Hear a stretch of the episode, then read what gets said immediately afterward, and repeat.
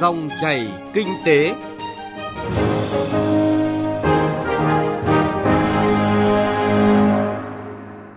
Xin chào quý vị và các bạn. Dòng chảy kinh tế hôm nay có những nội dung đáng chú ý.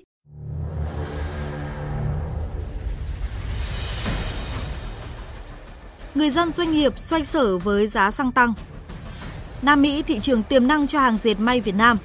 Hiệu quả từ chương trình phục hồi và phát triển kinh tế xã hội ở Con Tum. Thưa quý vị và các bạn, kỳ điều hành xăng dầu gần đây nhất ngày 11 tháng 5, giá xăng RON 95 lập kỷ lục khi mức bán lẻ lên gần 30.000 đồng một lít. Giá xăng tăng liên tục thời gian qua, tác động trực tiếp đến nhiều ngành nghề kinh doanh, ảnh hưởng không nhỏ tới đời sống của người dân. Doanh nghiệp, người dân làm gì để ứng phó giá xăng tăng? Ghi nhận của phóng viên Bá Toàn. Giá xăng tăng cao đã tác động đến tâm lý chung của người dân, đặc biệt là ảnh hưởng đến đời sống của nhiều hộ gia đình có thu nhập thấp và trung bình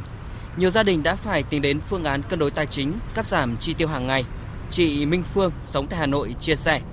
Hai vợ chồng chúng tôi thì cũng đã là nhân viên thôi, chúng tôi đi làm ta thì mà cái mức lương mà thu nhập nhân viên này cũng gọi là đủ ăn, đủ chi tiêu. Nhưng mà đợt vừa rồi vướng hai năm Covid, xong bây giờ lại giá xăng tăng lên 30 nghìn một lít thì là với mức lương của vợ chồng chúng tôi là cũng là khó khăn, xoay sở, khá là mệt mỏi chẳng hạn như là những cái mặt hàng tiêu dùng người bán hàng tăng giá theo và họ nói rằng tăng tăng thành ra là họ phải nhập tỏi vận chuyển các thứ đều đắt đỏ lên thành ra là tôi có một cái mong muốn là có thể là hỗ trợ giá xăng như thế nào đấy để cho những cái người người dân được hỗ trợ Do dịch bệnh kinh tế đã bị ảnh hưởng nay lại phải đối mặt với khó khăn do giá xăng tăng cao khiến anh Nguyễn Văn Ga lái xe công nghệ càng thêm lo lắng. Khi mà chạy khách như này thì với cái mức thu nhập như này thì xăng nó sẽ ảnh hưởng rất nhiều. Với sức ép từ giá xăng, giá nguyên liệu đầu vào đang có xuống tăng, một số doanh nghiệp tính toán đến việc tăng giá bán sản phẩm nhưng cũng có doanh nghiệp cố gắng kiềm chế giá bán để kích cầu tiêu dùng. Bà Phạm Thị Huân, Chủ tịch Hội đồng Quản trị, Tổng Giám đốc Công ty Cổ phần Ba Huân cho biết giá xăng tăng giá thức ăn tăng thì doanh nghiệp cũng một phần nào bị ảnh hưởng. Cái chi phí nó phải đội rồi chịu ảnh hưởng khó khăn rồi. Nhưng mà thì bây giờ mình cũng phải ráng thì mình làm sao cho tốt bằng mọi biện pháp để thắt chặt. Dù đang chịu áp lực từ giá xăng tăng cao, các hệ thống bán lẻ cũng đang xoay sở triển khai nhiều giải pháp nhằm cố gắng kiềm chế và giữ giá bình ổn để người tiêu dùng mua hàng với giá tốt nhất có thể đại diện một số hệ thống khẳng định sẽ không có trường hợp giá cả tăng đột biến xảy ra. Doanh nghiệp sản xuất và phân phối đã thiết lập những mối liên kết để cung ứng hàng hóa trong mọi tình huống. Ông Nguyễn Thái Dũng, Giám đốc khối kinh doanh thương mại và bán lẻ, Tập đoàn BRG chia sẻ. Chúng tôi cũng thay đổi chiến lược tiếp cận trực tiếp đến với các nhà sản xuất. Điều đó giúp cho chúng tôi có thể kiểm soát tốt hơn về chất lượng hàng hóa qua những cái hướng dẫn, qua những bộ tiêu chuẩn đưa đến các nhà sản xuất, các ờ, hộ nông dân các hợp tác xã. Ngoài ra thì chúng tôi cũng sẽ chủ động được cái nguồn hàng cung cấp cho các hệ thống siêu thị phân phối bán lẻ và đặc biệt là sẽ tiết kiệm được những chi phí trung gian và điều đó sẽ góp phần cho việc là giảm giá bán và thu hút khách hàng đến với mình nhiều hơn. Thưa quý vị, là mặt hàng nhiên liệu đầu vào quan trọng của cả nền kinh tế, giá xăng dầu cao làm gia tăng áp lực về các vấn đề lạm phát, đời sống người dân. Trong bối cảnh nguồn cung hạn chế, nhu cầu tiêu dùng xăng dầu của thế giới cũng như Việt Nam tăng cao thì tiết kiệm chuyển đổi năng lượng thay thế chính là những giải pháp hữu hiệu góp phần đảm bảo nguồn cung và giảm chi phí cho loại nhiên liệu này.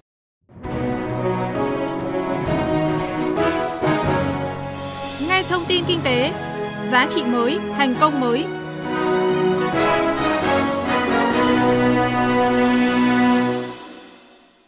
Chuyển sang nội dung kinh tế đáng chú ý khác, thưa quý vị, mặc dù hoạt động thương mại giữa Việt Nam và các nước Nam Mỹ có sự tăng trưởng, song chưa tương xứng với tiềm năng, đặc biệt là đối với ngành dệt may. Doanh nghiệp hai bên vẫn còn nhiều cơ hội nâng cao kim ngạch thương mại. Phóng viên Đài Tiếng Nói Việt Nam thông tin.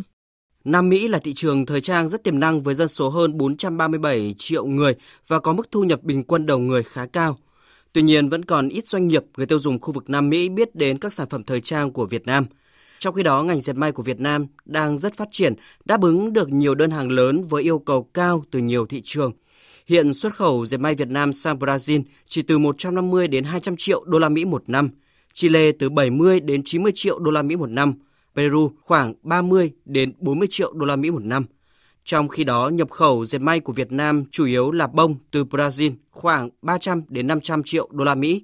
Ông Lê Hoàng Tài, Phó Cục trưởng Cục Xúc tiến Thương mại Bộ Công Thương cho rằng khối lượng cũng như trị giá xuất khẩu hàng dệt may của Việt Nam sang thị trường Nam Mỹ còn hạn chế. Mặc dù đã có những tăng trưởng đáng kể trong những năm qua, tôi cho rằng mối quan hệ thương mại giữa Việt Nam và các nước khu vực Nam Mỹ chưa tương xứng với triển vọng, đặc biệt là đối với lĩnh vực ngành hàng thời trang. Hiện nay nhu cầu hàng hóa trong đó các mặt hàng tiêu dùng thời trang ở Nam Mỹ đang tăng lên À, tuy nhiên chưa có nhiều doanh nghiệp người tiêu dùng khu vực Nam Mỹ biết đến các sản phẩm thời trang đa dạng của Việt Nam. Trong khi đó, ngành sản xuất uh, dệt may và da giày Việt Nam đang rất phát triển, đáp ứng được nhiều đơn hàng với mức độ yêu cầu cao nhưng uh, mức độ cung ứng cho thị trường Nam Mỹ chỉ chiếm với số lượng và kim ngạch hết sức hạn chế. Uh, tôi cho rằng có một số nguyên nhân cơ bản. Uh, thứ nhất là vị trí địa lý tương đối xa thứ hai là văn hóa khác biệt thứ ba là các doanh nghiệp của Việt Nam và Nam Mỹ còn thiếu nhiều thông tin về năng lực và nhu cầu của nhau. À, ngoài ra thì còn các hoạt động xúc tiến thương mại sang khu vực uh, Nam Mỹ còn thiếu và yếu. Một số nền kinh tế Nam Mỹ thì vẫn có độ mở còn chưa cao. Cùng chung quan điểm, ông Trương Văn Cẩm, Phó Chủ tịch Hiệp hội kiêm Tổng thư ký Hiệp hội Dệt may Việt Nam đánh giá sự hiểu biết về văn hóa dân tộc cũng như văn hóa tiêu dùng, phong tục tập quán của các doanh nghiệp Việt Nam về các nước Nam Mỹ còn ít và ngược lại. Trong khi đó, nhiều nước Nam Mỹ là nước sản xuất dệt may lớn nên vừa mang tính hợp tác, vừa mang tính cạnh tranh với doanh nghiệp dệt may Việt Nam.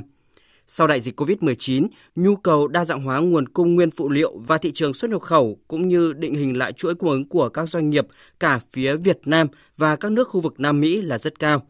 Hiện hai bên đang hợp tác để hình thành chuỗi cung ứng giữa các doanh nghiệp dệt may của Việt Nam và các nước Nam Mỹ, ưu tiên hợp tác trong các lĩnh vực như nguyên phụ liệu, quá trình dệt, nhuộm vải, áp dụng các tiêu chí phát triển bền vững, đảm bảo điều kiện làm việc, tiêu chuẩn lao động. Theo ông Châu Văn Cẩm, cần sớm xúc tiến khởi động đàm phán hiệp định thương mại tự do giữa khối thị trường Trung Nam Mỹ và Việt Nam để doanh nghiệp dệt may Việt Nam và các nước Nam Mỹ hợp tác phát triển cùng có lợi. Cái sự hiểu biết về văn hóa dân tộc cũng như văn hóa tiêu dùng và phong tục tập quán của các doanh nghiệp mà Việt Nam về các nước Nam Mỹ thì còn ít và ngược lại cũng thế rồi nhiều nước Nam Mỹ cũng là những cái nước sản xuất dệt may lớn ví dụ như là Brazil, Chile, Peru cho nên là trong hợp tác thì chúng ta cũng phải tính đến là vừa hợp tác vừa có cạnh tranh để phát triển. Và hầu hết các nước lớn ở khu vực Nam Mỹ thì Việt Nam cũng chưa có cái ký kết FTA như Brazil, Colombia rồi Argentina thì chúng ta chưa có những hiệp định thương mại tự do. Chúng tôi cho rằng là chúng tôi rất cần những thông tin về xu hướng thị trường rồi là nhu cầu cũng như yêu cầu của thị trường rồi à, làm thế nào để à, làm à, cầu nối để kết nối doanh nghiệp dệt may Việt Nam trực tiếp với các cái khách hàng của các nước Nam Mỹ và giúp tổ chức các đoàn đi xúc tiến thương mại tại khu vực này. Rồi chia sẻ những cái thông tin về xúc tiến đầu tư của dệt may để thu hút các nhà đầu tư Nam Mỹ và khâu yếu, ví dụ như dệt nhuộm thiết kế thời trang các thương vụ Việt Nam tại khu vực Nam Mỹ cho rằng sau dịch COVID-19, các quốc gia trong khu vực đều có xuống định hình lại chuỗi cung ứng, đa dạng hóa nguồn cung hàng hóa nhập khẩu. Đây chính là cơ hội cho các doanh nghiệp, ngành hàng có thế mạnh của Việt Nam, trong đó có dệt may, đẩy mạnh xúc tiến thương mại, gia tăng sự hiện diện tại các khu vực Nam Mỹ nhằm nâng cao thị phần và giá trị xuất khẩu.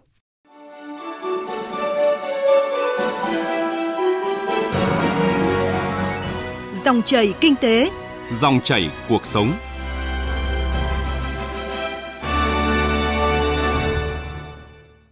Dòng chảy kinh tế tiếp tục với nội dung kinh tế địa phương. Thưa quý vị, sau hơn 3 tháng triển khai thực hiện, tại tỉnh Con Tum, nghị quyết số 11 của chính phủ về chương trình phục hồi và phát triển kinh tế xã hội đã phát huy ngay hiệu quả giúp người dân ổn định cuộc sống, phục hồi sản xuất kinh doanh sau dịch bệnh COVID-19. Phóng viên Khoa Điểm, thường trú tại khu vực Tây Nguyên, ghi nhận về hiệu quả nghị quyết này tại huyện biên giới Sa Thầy, tỉnh Con Tum.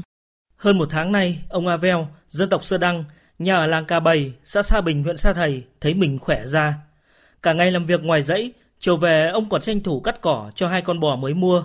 Ông Avel cho biết, đang khó khăn về vốn thì vay được 100 triệu đồng gói hỗ trợ sinh kế, giải quyết việc làm theo nghị quyết 11 của chính phủ. Có tiền, ông mua hai con bò giống hết 50 triệu đồng. Nửa số tiền còn lại, ông mua cây giống, phân bón, chăm sóc thêm cho vườn cây ăn quả. Giải quyết được khó khăn về vốn, có điều kiện để phát triển kinh tế gia đình, ông Avel có thêm động lực cùng gia đình tích cực lao động sản xuất. Rất cảm ơn Đảng Nhà nước quan tâm đối với gia đình thì rất mừng tiếp cận nguồn vốn của ngân hàng thì đi chăn nuôi bò trồng cây ăn trái làm ăn cho gia đình phát triển hơn. Đối với hàng trăm hộ dân ở huyện Sa Thầy, số tiền vay với lãi suất thấp theo nghị quyết 11 của chính phủ đến rất đúng lúc đã giải quyết được những khó khăn cấp thiết của gia đình. Qua thôn trưởng và bí thư chi bộ, biết có nguồn vốn vay phục vụ mua sắm trang thiết bị học tập cho học sinh, gia đình anh Lương Văn Phúc thuộc diện hộ nghèo, nhà ở thôn 1 xã Gia Sia đăng ký với tổ tiết kiệm và vay vốn của thôn để tham gia chương trình. Nhà nước có chương trình cho vay à, số tiền này thì tôi về mua hai cái máy tính bảng để à, cho hai đứa con để học có điều kiện tốt hơn. Cứ mong cho hai con nó học giỏi thành tài sau này để giúp đỡ với bố mẹ. Thực tế tại tỉnh Con Tum cho thấy, Nghị quyết số 11 ngày 30 tháng 1 năm 2022 của Chính phủ về chương trình phục hồi và phát triển kinh tế xã hội đã nhanh chóng đi vào cuộc sống và phát huy hiệu quả. Để làm được điều này, các cấp các ngành của tỉnh đã khẩn trương triển khai thực hiện và tạo các điều kiện cần thiết giúp người dân nhanh chóng tiếp cận được vốn vay. Ông Nguyễn Minh Thuận, Bí thư Đảng ủy xã Sa Bình, huyện Sa Thầy cho biết, ngay sau khi nghị quyết 11 được ban hành, Đảng ủy, chính quyền địa phương đã quán triệt tới tất cả cán bộ đảng viên và đến từng thôn làng. Ngay từ đầu quý 1, chính quyền địa phương đã phối hợp với ngân hàng chính sách huyện Gia Thầy rà soát tổng hợp lập danh sách các hộ có điều kiện khó khăn do ảnh hưởng bởi cái đại dịch Covid-19 để hỗ trợ cho vay. Và đến giờ phút này có 30 lượt hộ vay và cũng đang tiến hành là giải ngân khoảng là 1,4 tỷ đồng. Đảng ủy cũng đã phân công các ngành đoàn thể giúp đỡ cho người dân sử dụng nguồn vốn vay cho đảm bảo hiệu quả cao nhất. Là một trong các đơn vị trực tiếp triển khai gói vay ưu đãi theo nghị quyết 11 của chính phủ, ông Nguyễn Văn Trung, Phó Giám đốc Ngân hàng Chính sách Xã hội tỉnh Con Tum cho biết, Tổng nhu cầu vay vốn theo nghị quyết 11 trên địa bàn tỉnh Con Tum năm 2022 và 2023 là trên 1.200 tỷ đồng, gồm 5 chương trình tín dụng. Hiện đơn vị đang đẩy nhanh việc giải ngân vốn vay đợt 1 của 3 chương trình tín dụng với tổng số tiền 112 tỷ đồng đến từng nhóm đối tượng thụ hưởng. Chính phủ ra nghị quyết thì rất là kịp thời để cho các đối tượng, đặc biệt là các đối tượng mà do ngân hàng chính sách xã hội phục vụ ra hộ nghèo và các đối tượng chính sách khác, họ rất là thiệt thòi trong hơn hai năm qua là đại dịch rồi. Giờ họ có cái nguồn lực này để họ khôi phục lại sản xuất kinh doanh, ổn định lại cuộc sống. Tính đến ngày 11 tháng 5 ngân hàng chính sách xã hội tỉnh Con Tum đã giải ngân được 75 tỷ 400 triệu đồng bằng 67% vốn vay đợt 1 theo nghị quyết 11 của chính phủ. Nhờ có nguồn vốn vay này, hơn 1.200 lao động trong tỉnh có việc làm, gần 400 học sinh có máy tính học tập 30 gia đình cán bộ công nhân viên chức được vay vốn làm nhà theo Nghị định số 100 của Chính phủ với số tiền 15 tỷ đồng. Cũng từ việc thực hiện nghị quyết 11 của Chính phủ, Ngân hàng Chính sách Xã hội tỉnh Con Tum đã điều chỉnh kỳ hạn lãi suất vay cho 320 hộ dân với tổng số tiền 13 tỷ đồng. Quý vị vừa nghe phản ánh hiệu quả từ chương trình phục hồi và phát triển kinh tế xã hội ở Con Tum. Tới đây thời gian của dòng chảy kinh tế cũng đã hết. Chương trình do biên tập viên Bá Toàn và các phóng viên kỹ thuật viên Đài Tiếng nói Việt Nam thực hiện. Cảm ơn quý vị đã quan tâm theo dõi. Xin chào và hẹn gặp lại.